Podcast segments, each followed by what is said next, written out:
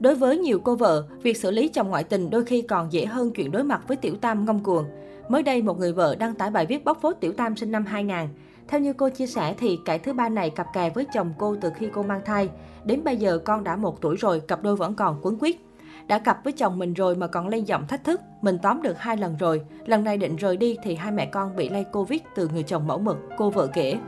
Cô cũng chia sẻ về Tiểu Tam là một người luôn coi mình là doanh nhân thành đạt, suốt ngày đi du lịch và check-in sang chảnh khắp nơi.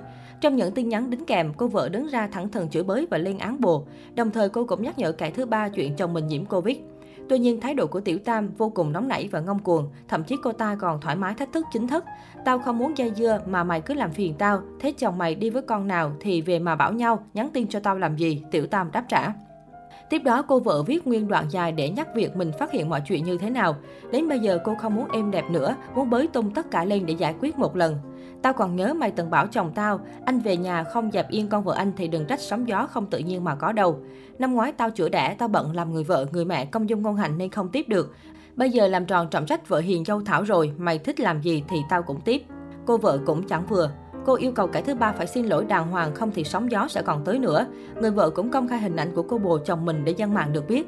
Đọc xong bài viết, nhiều người có suy nghĩ khác nhau. Một số dân mạng cho rằng mọi việc xảy đến thì nên bắt đầu giải quyết ở chồng mình. Cả thứ ba có ngăn trái ra sao mà ông chồng vẫn còn trách nhiệm biết suy nghĩ sẽ không làm cho tình cảnh như thế xảy đến.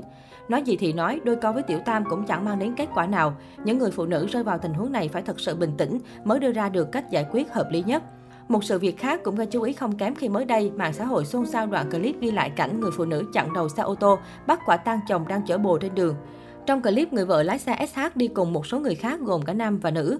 Lúc này, người chồng và tiểu tam ngồi trong ô tô không mở kính hay phản ứng gì.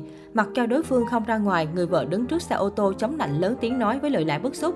Mày đã gửi cho tao một đồng nào chưa? Cuối cùng mày lại dở cái thói mắc dạy. Mày chụp hình mày gửi cái gì?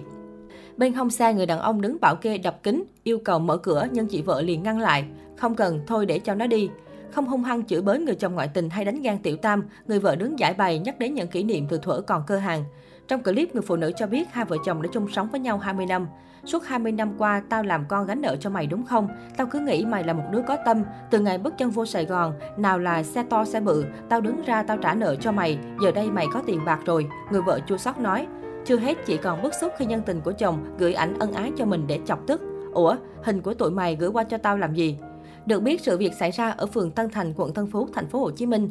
Chứng kiến màn đánh ghen của vợ, nhiều người không khỏi lắc đầu phê phán người chồng bội bạc. Một số khen ngợi người vợ đã có cách xử lý bình tĩnh, không sử dụng bạo lực trong trường hợp này. Hiện đoạn clip vẫn đang được lan truyền trên các diễn đàn trong những ngày cuối năm và khiến dân mạng không ngừng bàn tán xôn xao.